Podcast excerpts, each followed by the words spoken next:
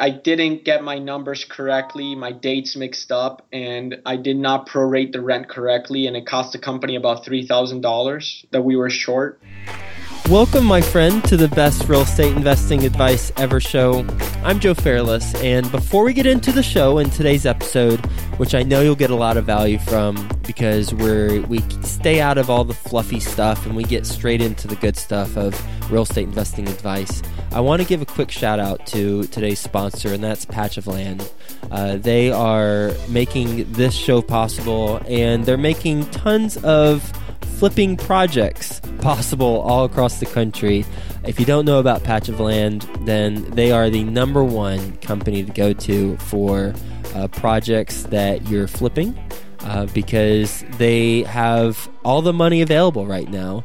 Um, once you get approved for your your deal and yourself as a sponsor or a borrower, um, you're going to be funded by them. And then they go raise the money through their crowdfunding platform. So you don't have to worry about all that. They'll take care of the, the money and the funding for you. You just have to worry about making sure your projects project's a success. Uh, they've got something really cool for you. So, um, if you are just learning about crowdfunding, uh, they've come up with a guide. It's called the Top 10 Crowdfunding Questions Guide. And they're all the, the questions that you might be asking yourself. And they're all the answers. They don't leave you hanging. They got answers too. All the answers to those, those 10 crowdfunding questions. So you can go to patchofland.com forward slash best ever and get that guide.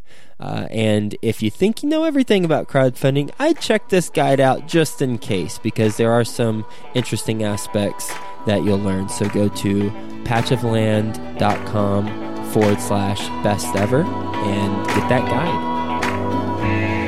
Best ever listeners, how you doing? Welcome to the best real estate investing advice ever show. And boy, do I have a treat for you today. If you don't know about the show, then let me quickly tell you we get straight to the good stuff on your real estate investing career.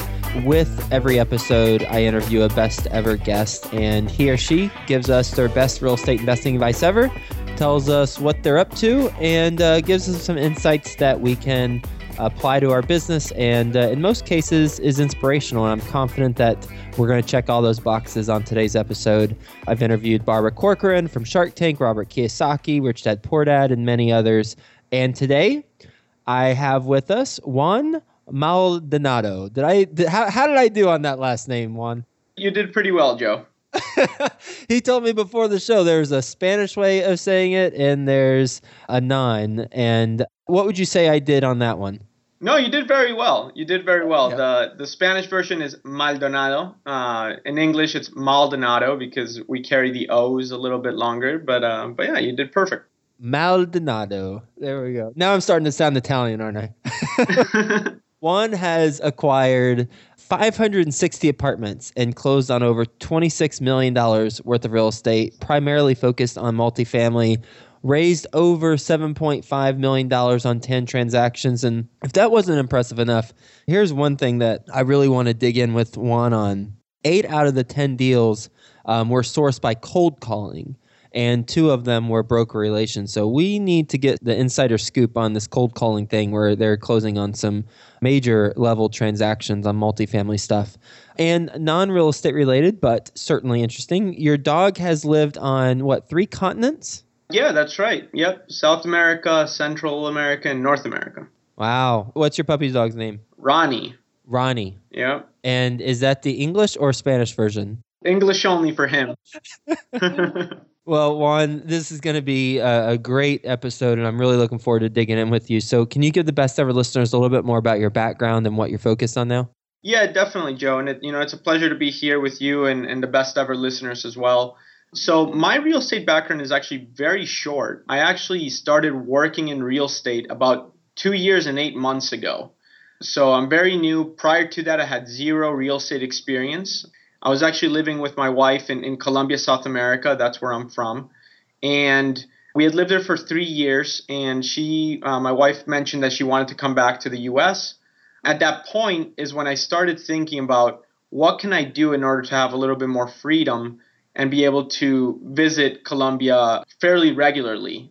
you know, my, my heart's still there, and and I definitely uh, home calls me a lot. So I just started reading, and I actually picked up a book, uh, Rich Dad Poor Dad, and and he was talking about passive income, and it just hit me, and I'm like, you know what, real estate is what I need to do. So I started reading as much as I could on real estate. And that was the point when I actually put my resume on uh, CareerBuilder or Monster.com. The company president and, and uh, Jason Cohen, uh, he picked it up and and he uh, interviewed me, and um, it was fantastic. So we focus exclusively in multifamily. Now we're getting into the larger properties. However, uh, Jason started buying properties about 10 years ago, buying duplexes, five units, eight units. Whereas now we're looking at you know 80 units or larger. So it's a little bit different, but kind of to your point, what really separates us apart is is how we find the deals. Yeah, yeah. It's very interesting that out of the 10 transactions, or at least 10 transactions that you listed, eight of the 10 were done by cold calling. What are you doing there? Tell us the whole process. Yeah, so this is really just, uh, you know, Jason, uh, he, after college, he started working for a company out in Philadelphia, and they basically taught him the, the method. So our acquisition strategy is certainly not something that we invented or created, and and you know it's very rudimentary, uh, really. But what I do think separates us apart is just the way that we follow up and the way that we execute the plan. One of the reasons why Jason, I think, hired me without zero real estate experience is the fact that he, on my resume, I had a lot of cold calling and a lot of sales experience. So, um, you know, sometimes getting somebody to hop on the phone for the first time, they may be nervous, they may be a little bit shy.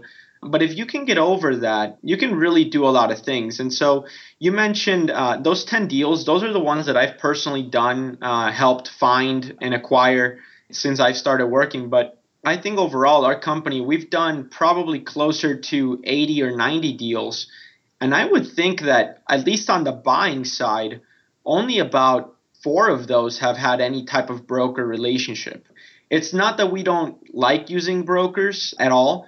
The reality is, you know, if you're a best ever listener and you're looking to get traction in your marketplace and, and you are, for lack of a better term, an unknown to, to a broker, well, he's going to want to give the best deals to the people that he knows that will close the deal, that will close quickly. And so for us, you know, it's important that we are looking for our own deals because it allows you two things. One, you're able to negotiate terms a little bit easier when it's not represented by the broker. Because, I mean, obviously, you know, a broker, they only get paid when a transaction closes. So they want very good terms, very tight terms for the buyer, possibly even hard money uh, down on day one so that the buyer has a little bit more at risk.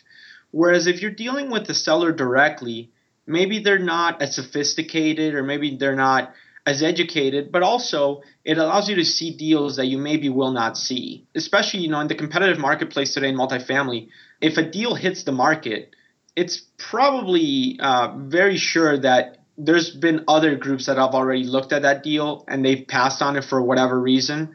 And so for groups that are new, if you're not finding your own deal, it could be difficult to to get a wind of these larger multifamily deals. So um, that that's kind of what we do. All right. Well, you've sold me on the reasons why you need it. Let's get into the specifics of how you do it. You said it, it might have to do with the follow up and the execution of the plan. So walk us through from start to finish. How do you get the seller on the phone? Sure, sure, sure.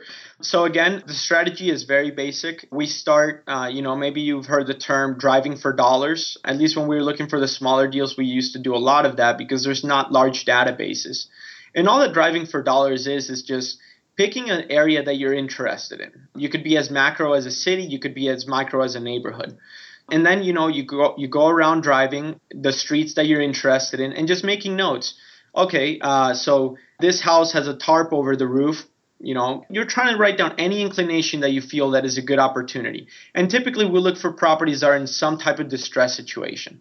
Now that we're looking at larger multifamily deals, there's a lot of databases out there. So what we'll do is, you know, we'll identify the property that we're interested in, and then we go ahead and we personally we use a, a company called LexisNexis. There's other companies uh, I've heard LTO, which are more or less skip tracing, and so very quickly I can find a home number, even cell phones for probably anyone.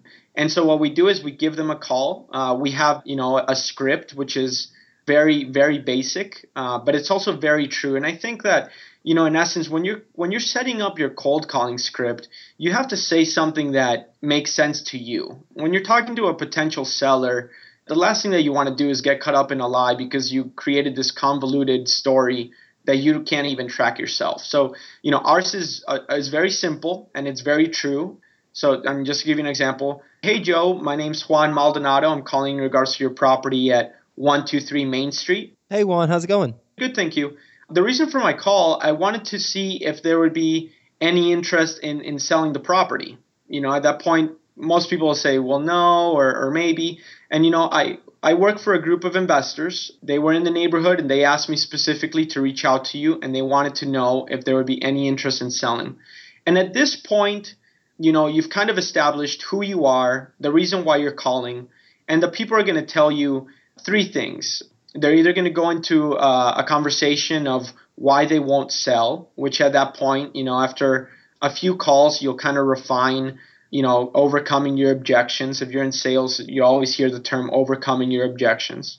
Or they'll say no, which at that point you'll want to try to find out a little bit more information.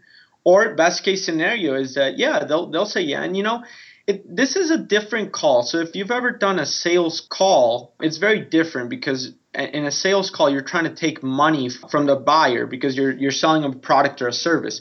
Here you're kind of offering to give them money. So so it's it's a little bit easier call. So if there's any of the best ever listeners are afraid of making this call, uh, this is much easier than, than what I used to do. When I was 16 years old in high school, I got my first job.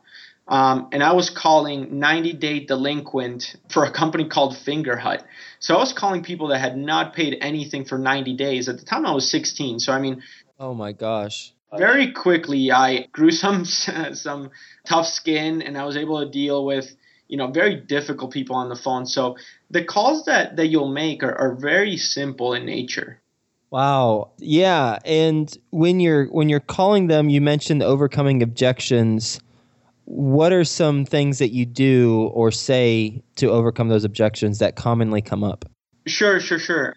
So, uh, you know, a, a, really quick one is, well, I'm not interested. Uh, this is for my family, and and so okay, so then you know that they're they're more or less looking to buy and hold the property, and so you can go two ways. You can you can kind of think, okay, is this person holding it because this is kind of all that they do and it's kind of a job? Or, and they like the property management aspect of things. And so you'll ask them, you're like, oh, yeah, so do you like property management? And then they'll say, you know, yes or no.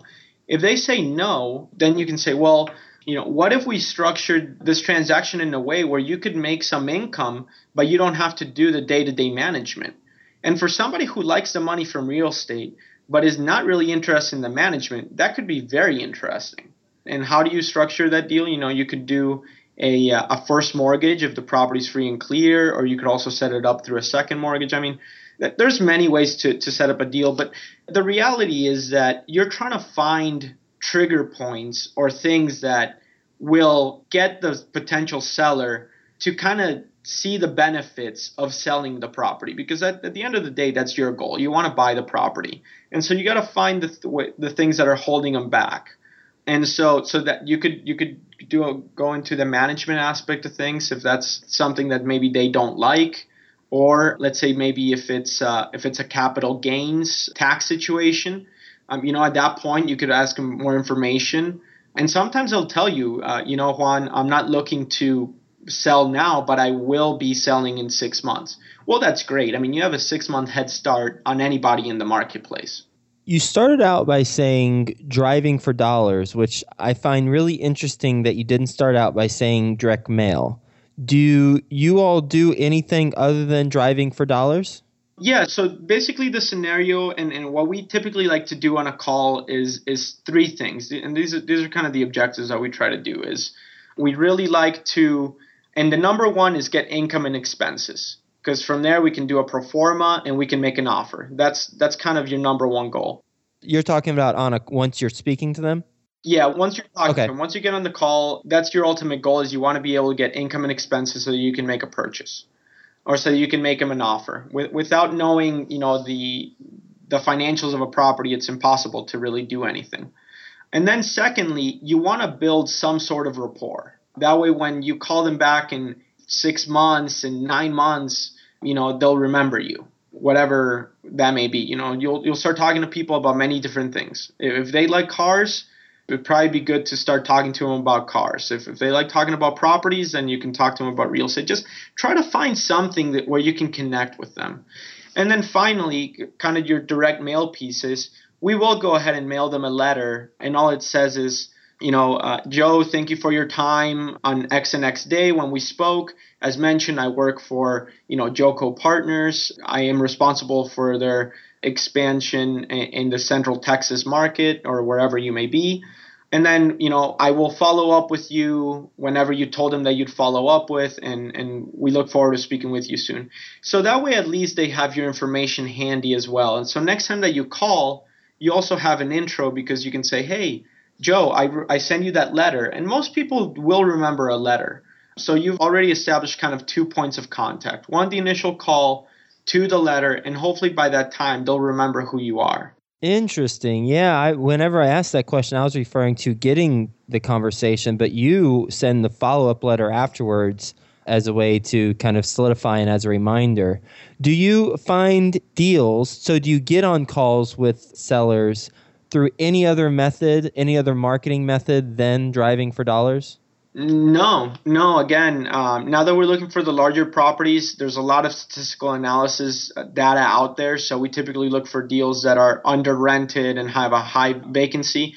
But but no, and I mean, just let me give you an idea. The the largest property that we've closed to date was 148 units, and we found this property because while we were doing the market study for for the first property that we bought in in that city this property had the highest vacancy and it had one of the lowest rents per square foot which for me are kind of the two biggest red flags when you're kind of just looking through data so I, I looked up the property i looked up the owner real quick where are you finding this information the property owner no no the highest you said highest vacancy lowest square because oh. if you're oh. not driving if you're not what i'm trying to figure out is in addition to driving around yep. for dollars, where are you getting these leads from? So again, I'm, strictly multifamily. So for multifamily, there's many different services. Um, there's, you know, here in Central Texas, Austin Investor Interest. They focus specifically on 60 units or more, and they'll give you all of the information that you want how much rents are going, the occupancy, the vacancy, when was the property built, what type of amenities it has, has it been renovated, I mean, everything. There's also another one called Pierce-Eislen. There's CoStar, which is probably the most well known. So, so the, the information is readily available. Most of those you do have to pay a subscription. So, you know, again, we Jason and and I we we he amassed a portfolio of about 600 uh, or 600 units without paying for any type of information just by simply driving around and knowing your market. Wow. So it can be done without subscribing to any of these services. However, now that we're looking for these larger properties, it's tough to drive, you know, street by street looking for an 80 unit property because well, they're not as close together as let's say if you drive a street of full of duplexes if what you're looking to do is buy a duplex. Sure. Yeah, so so that's kind of how that works. With your growth in the company. How have you seen the deal structure change from when you first started working with the company to now uh, in terms of financing, in terms of creative financing, debt, equity? Just what are a couple things that you've seen change as the company's grown? Sure. So uh, first, you know, in, in in Pennsylvania, when I started working with the with a company in Pennsylvania, we used to go to just a local bank, and basically all the transactions were were done through them now that we're looking for larger properties, we are still going to local banks, but we're also starting to reach out to national uh, lenders. Just because when, when you start getting to a little bit larger purchase prices, some of the banks, depending how big or small they are, they kind of hit their limits. And so you start looking. Um, And then up in Pennsylvania, really, uh, we had never started working and syndicating our deals. Um, and, and, you know, by what I mean by syndication is basically, uh, you know, putting a group of investors together so that they can purchase a, a larger property. Um, so, you know, for, for one person, coming up with a million dollar down payment may be prohibitive. However, you can pool, you know, a number of people to be able to come up to that sum and so we we started doing that recently, and and so that's that's been a change as well. Um, the structure's differently, you know. It, it kind of goes back to the saying, "What would you rather own? hundred percent of one or ten percent of a hundred?" type of thing. So when you start syndicating your deals, you're no longer the sole proprietor. Now you have partners, which you know, depending on on your personality type, that could be a good thing or a bad thing but it certainly does allow you to purchase uh, more property than than you could by yourself. And you're based in Austin, Texas, right? Yep. So Jason and myself, we moved to Austin, Texas about a year ago. Um, we really like some of the demographics and some of the indicators that, that we like, mainly job growth, population growth in the central Texas markets of Austin, uh, San Antonio. So yeah, right now we're we're more or less strictly focusing on on Central Texas and then Pittsburgh as well. And that was my follow up question. How do you choose Central Texas and Pittsburgh? I've never heard those two markets and only those two markets in the same sentence in terms of an investment strategy. Sure, sure, sure. So again, because of our strategy, because it's so micro. Again, I mean, like like I mentioned, two of the deals that we've done, they were through broker. Uh, the brokers brought them to us, and, and so we we certainly do want to connect with brokers, and we want to keep a good relationship with the brokers. The fact is that since we're the new boys in the in, in town, they would much rather work with other buyers that maybe they feel are more qualified or that just that they've done business with in the past. Uh, so in that regard, we're very micro. So you know, there's groups that purchase in different states. We we don't. And and when you're using the strategy that that we used in Pittsburgh, the better that you know the marketplace, the more dangerous that you can be. Because when you're talking to the property owner, you know, you can reference streets, you can reference properties. Uh, you know, you can talk to them about their neighbor. Oh yeah, I really like the way that you painted your apartment blue you know, if you are looking for any multifamily property in the whole country, then it's tough to become that specific. As far as how we found the markets that we invest in, uh, you know, the company that Pittsburgh, uh, that Jason started with, they asked him to go to Pittsburgh. He liked the city. He thought it was a great city to invest in. When they asked him to move back to Philadelphia, he, he thought that Pittsburgh was a city that he wanted to start investing in personally. So he decided to stay. Jason, he grew up in uh, South Texas. He, he he went to school at UT here in Austin, so he has family and friends. And and when we really started analyzing potential markets, we really liked what Central Texas had to offer. And and I mean, honestly, the fact that Jason also had connections to to Austin made a big difference because this is kind of more or less where he also wanted to live. So that was easy. What percentage would you say, if your whole portfolio, what percentage is in Texas versus Pennsylvania? Um, I would guess uh, 30% Texas, 70% Pittsburgh. Interesting. Mm-hmm. That'll change. I mean, I do think it'll be more more Texas heavy uh, pretty soon here, but uh, but for now, that's kind of where it is. Juan, what's your best real estate investing advice ever? I, I think just that. Just find your own deal. Don't rely solely on what you see on the MLS and the brokers. Love it. It's fascinating to me the eight out of the 10 deals. Out of those eight deals that were done through cold calls, what's the largest deal within those eight? How many units? The 148 unit deal. That's awesome. Yeah. So from that, I mean, we've gotten 148 units, 72 units, 47 units. So I mean, yeah, right now I'm working on a 1200 unit portfolio that should be a really big deal, like almost $100 million, and that's been through cold calls. Through cold calls. Help me understand that one. Same thing. It's just uh, it's just a seller. He has a couple of properties um, that we've identified that we're interested in, and basically just found them, called them, and, and that's when he said if I buy if I sell one, I'd have to sell all. And we said, okay. The other thing is when you're not dealing with a broker, you, you kind of have to be a little bit more patient because you have to do everything in the transaction, quite honestly. You know, typically when you find a deal in the MLS or typically when you find a deal coming through a broker, they've already done a lot of the legwork. They've already brought, you know, they've already convinced the seller that it's a good time to sell. They've already got all of the financials for you. When you're dealing with the seller directly, first you have to convince him that selling is a good idea. Then you have to convince him that selling to you is a good idea. Then you have to convince him on the sales price. You know, you have to agree on that. Then you have to get all the information from them. So it is a lot. It is a lot of legwork. So when I say I've been working on cold calls, I could look at my notes, but I think we're up to now to 12 different calls. This has been over a two year period. So this is certainly not a quick get in and out type of strategy, but if you know that real estate investment is what you want to do, it's a great way to establish yourself and to have access to deals that you probably would never even look at. And do you remember with this uh, 1200 unit portfolio, the first property or two where you called that owner? Did you find their information through CoStar, Austin, Investor Interest? Which what was the database that you used? No, that was just driving driving around and, and we we thought we saw a property that looked out of place for its neighborhood. And you know, so we're value add investors. So we try to find, you know, the ugliest house in the nicest neighborhood that we can afford. And so we do it just like a house flipper would look for a property that looks out of place in the neighborhood.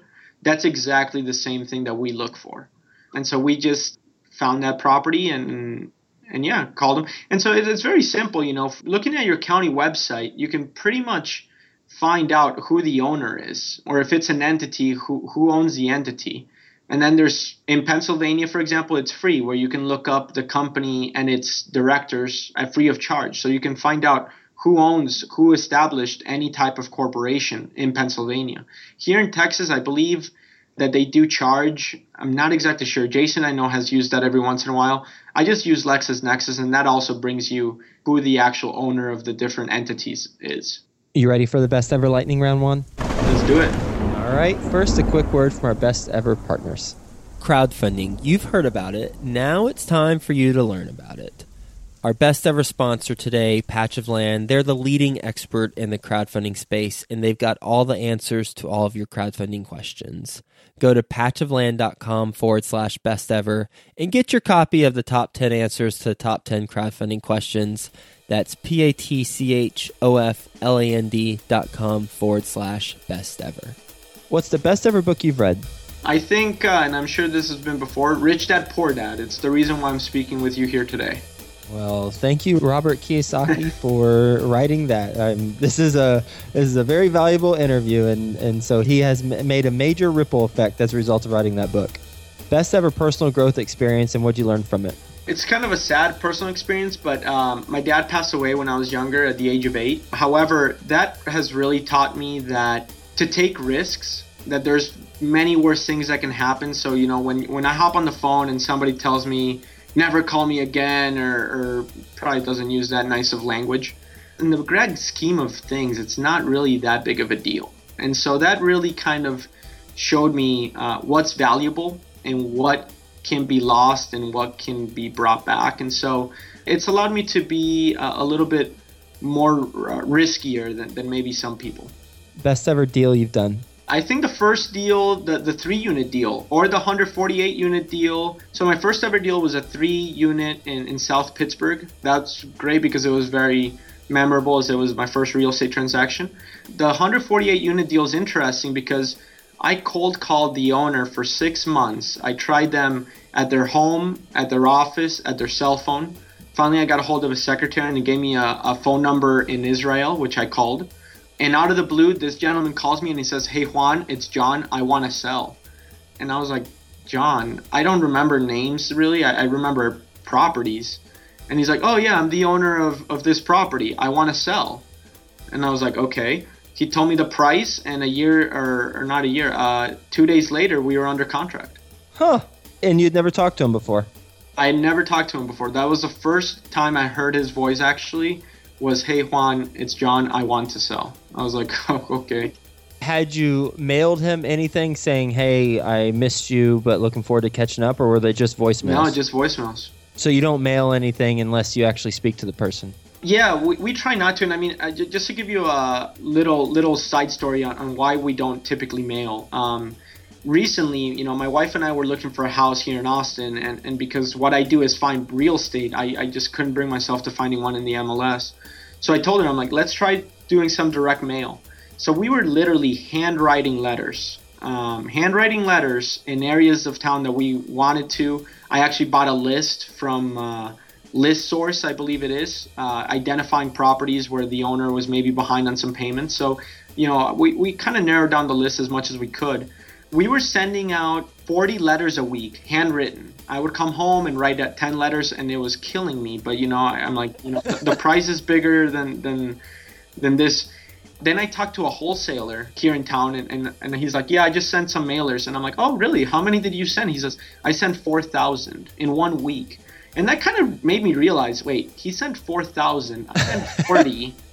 what are my odds? And so, the nice thing with a phone call is it's very direct you know, if somebody calls your phone, they leave you a voicemail, you're much more likely to, to open that and read that than if somebody sends you a, a flyer that looks like the other 10 that you have in your kitchen as well. So, what happened with the house? What'd you end up doing? We found a duplex. through the MLS or through those 40 handwritten notes or through some other way?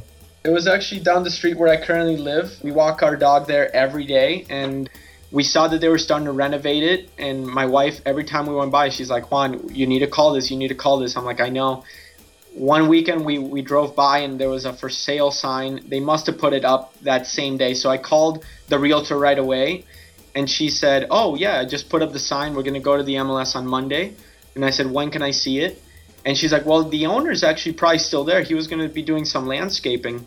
And i'm like is he an older guy? Because I, I was looking at the house and she said yeah. So I stopped. We, my wife and I, we look we looked through the duplex and uh, we just made him an offer right there on the spot. We didn't get a great deal. I mean, it's Austin, Texas, so uh, the fact that we were able to keep it away from the MLS to me was a, a good enough deal. And yeah, so we found it kind of off the MLS, I guess, even though it was going to be on the MLS a day later, kind of. What are the numbers behind it? Oh, that, I mean, that's a personal uh, residence, so there, I, we didn't really do any numbers. We just knew that if it was going to go in the MLS, it was going to, at minimum, be the asking price or higher. And we were going to be competing with cash buyers. And I'm doing a 203K loan on that. So it's a different loan, it's a little bit longer. I think just being able to get in there fast uh, helped us. But as far as the numbers, I mean, I, I don't expect that, you know, we're going to be making a lot of money. It's, it's kind of like your personal house, you know, you, you really don't yep. see it as an investment. Best ever project you're most excited about right now? I think that. I think that the duplex that we're going to be doing renovations on, and then yeah, that one. Best ever way you like to give back. So I actually like I love helping fellow investors as much as I can. I love sharing them uh, as much information as I can. And then uh, the second would be my mom started a nonprofit it's called Hands Across the World in, in central Minnesota, where I grew up. And so whenever we could, and growing up, we used to do a lot of things in the community, specifically uh, refugees that are that are being placed in, into the central Minnesota community and is just helping them assimilate to the American culture, which if you come from Africa and you get dropped in Minnesota, there's a bit of a shock. Yes, yes. Not similar weather. No, it's, it's about a hundred degree change sometimes. Yes. Yeah. What's the biggest mistake you've made in real estate so far? Luckily, I'm so new at this that I haven't made any huge ones. I, I do have two. One, I when we were doing the closing prorations, there was a deal that they w- receive the rent on a bi-annual basis. So I didn't get my numbers correctly, my dates mixed up, and I did not prorate the rent correctly, and it cost the company about three thousand dollars that we were short. I think if that would have been a bigger deal, because that was only a small portfolio, that was only three properties, nine units, uh, and I lost three thousand for the company just because of an oversight. If that would have been a 148 unit where you're prorating much bigger numbers, it, it could have been much worse. And the other one I think is just maybe not feeling comfortable enough and, and pulling the trigger on some deals that we were unsure if we if we should buy. And, and looking back on it, uh, we probably should have. So those are probably the two biggest. things. I think. You said they're receiving rent on a biannual basis. What does that? What does that mean exactly? If it's a multi yeah, so family. so this is the first, this is the only time that I've ever seen this, and we typically don't focus on student housing. These were close to the University of Pittsburgh, and and so what they did is they would collect two large checks, one in January, the other one in August, basically for the semester, and I just didn't prorate the months correctly on the closing date, and so instead of having uh, the students pay monthly, they would just receive the six months up front, and and I, that's kind of where I messed up. Ah, got it. Student housing. That's the uh, that's the wrinkle. Yeah. What's the best ever place to reach you, Juan? So I, I think LinkedIn is a very good place, or you could also feel free to reach me at uh, my email jmald at jocopartners.com. What a wonderfully insightful and just a refreshing conversation about how to find multifamily deals without brokers, where you and your team are literally driving around in most cases for deals and looking at the area and seeing what kind of what stands out, what's what doesn't look like the other, and then finding the address putting that into a database, uh, getting the number, and then making phone calls. And as you said, you've closed on eight out of the 10 deals um, that uh, you have closed on, although there have been 80 to 90 deals that your company. Did I get that right? Yeah, yeah, it's Yeah. got to be a pretty pretty high count. Yeah. Yeah, so a high percentage have been through cold calls, and that includes 148 units where you were persistent in calling for six months, leaving voicemails on the home phone, office, cell phone, and then finally you get a call. It says, Hey, Juan, it's John, I want to sell.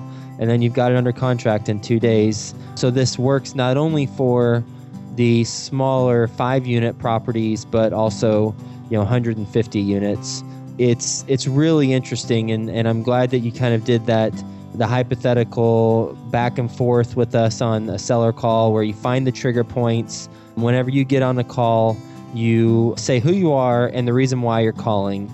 And then you use your background in cold calling and just relationship building to kind of pivot from there based on where the conversation goes with overcoming objections and and building that rapport. And you said the number one goal is to find the income and expenses or get the income and expenses because you need that to make the offer and then also to build rapport and then you follow up with a letter to them afterwards thanking them for their time and uh, mentioning who you are reminding them who you are and when you'll be following up again.